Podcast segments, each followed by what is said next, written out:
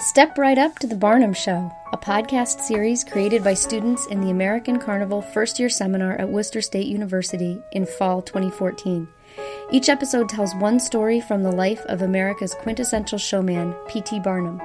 Hero, trickster, or fraud? You be the judge. But just remember what Barnum never actually said there's a sucker born every minute.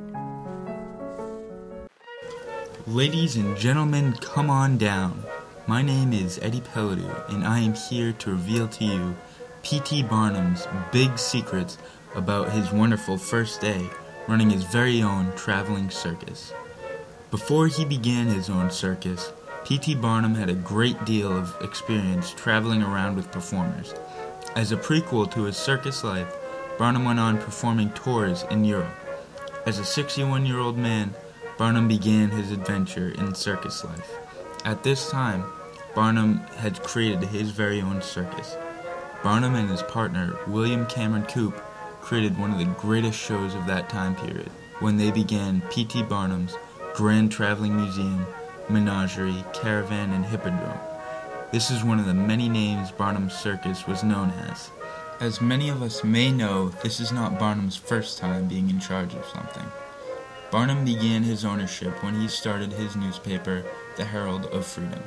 Then, in time, he went on to be in charge of multiple performers as they toured all around Europe.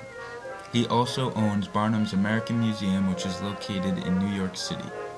His experience in all of these areas have allowed him to pursue his dream as a circus owner.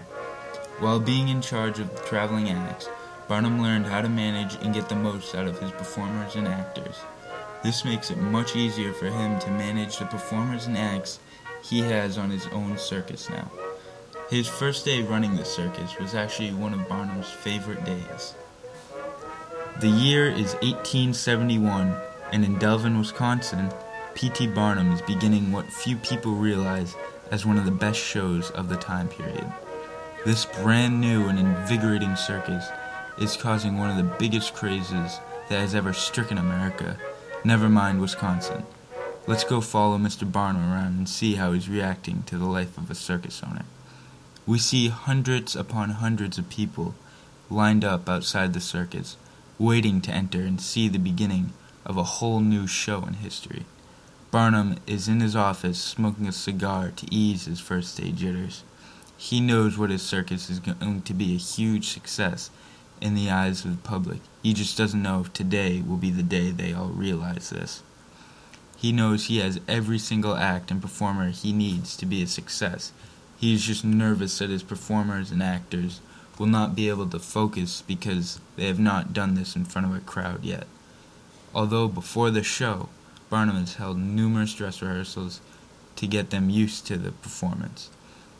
He also realized that in time his circus actors and performers will be able to perform like no other. For the show today, Barnum has many of his old performers that he toured with in Europe. These performers include, but are not limited to, General Tom Thumb, the Fiji Mermaid, Jenny Lind, and Jumbo the Elephant.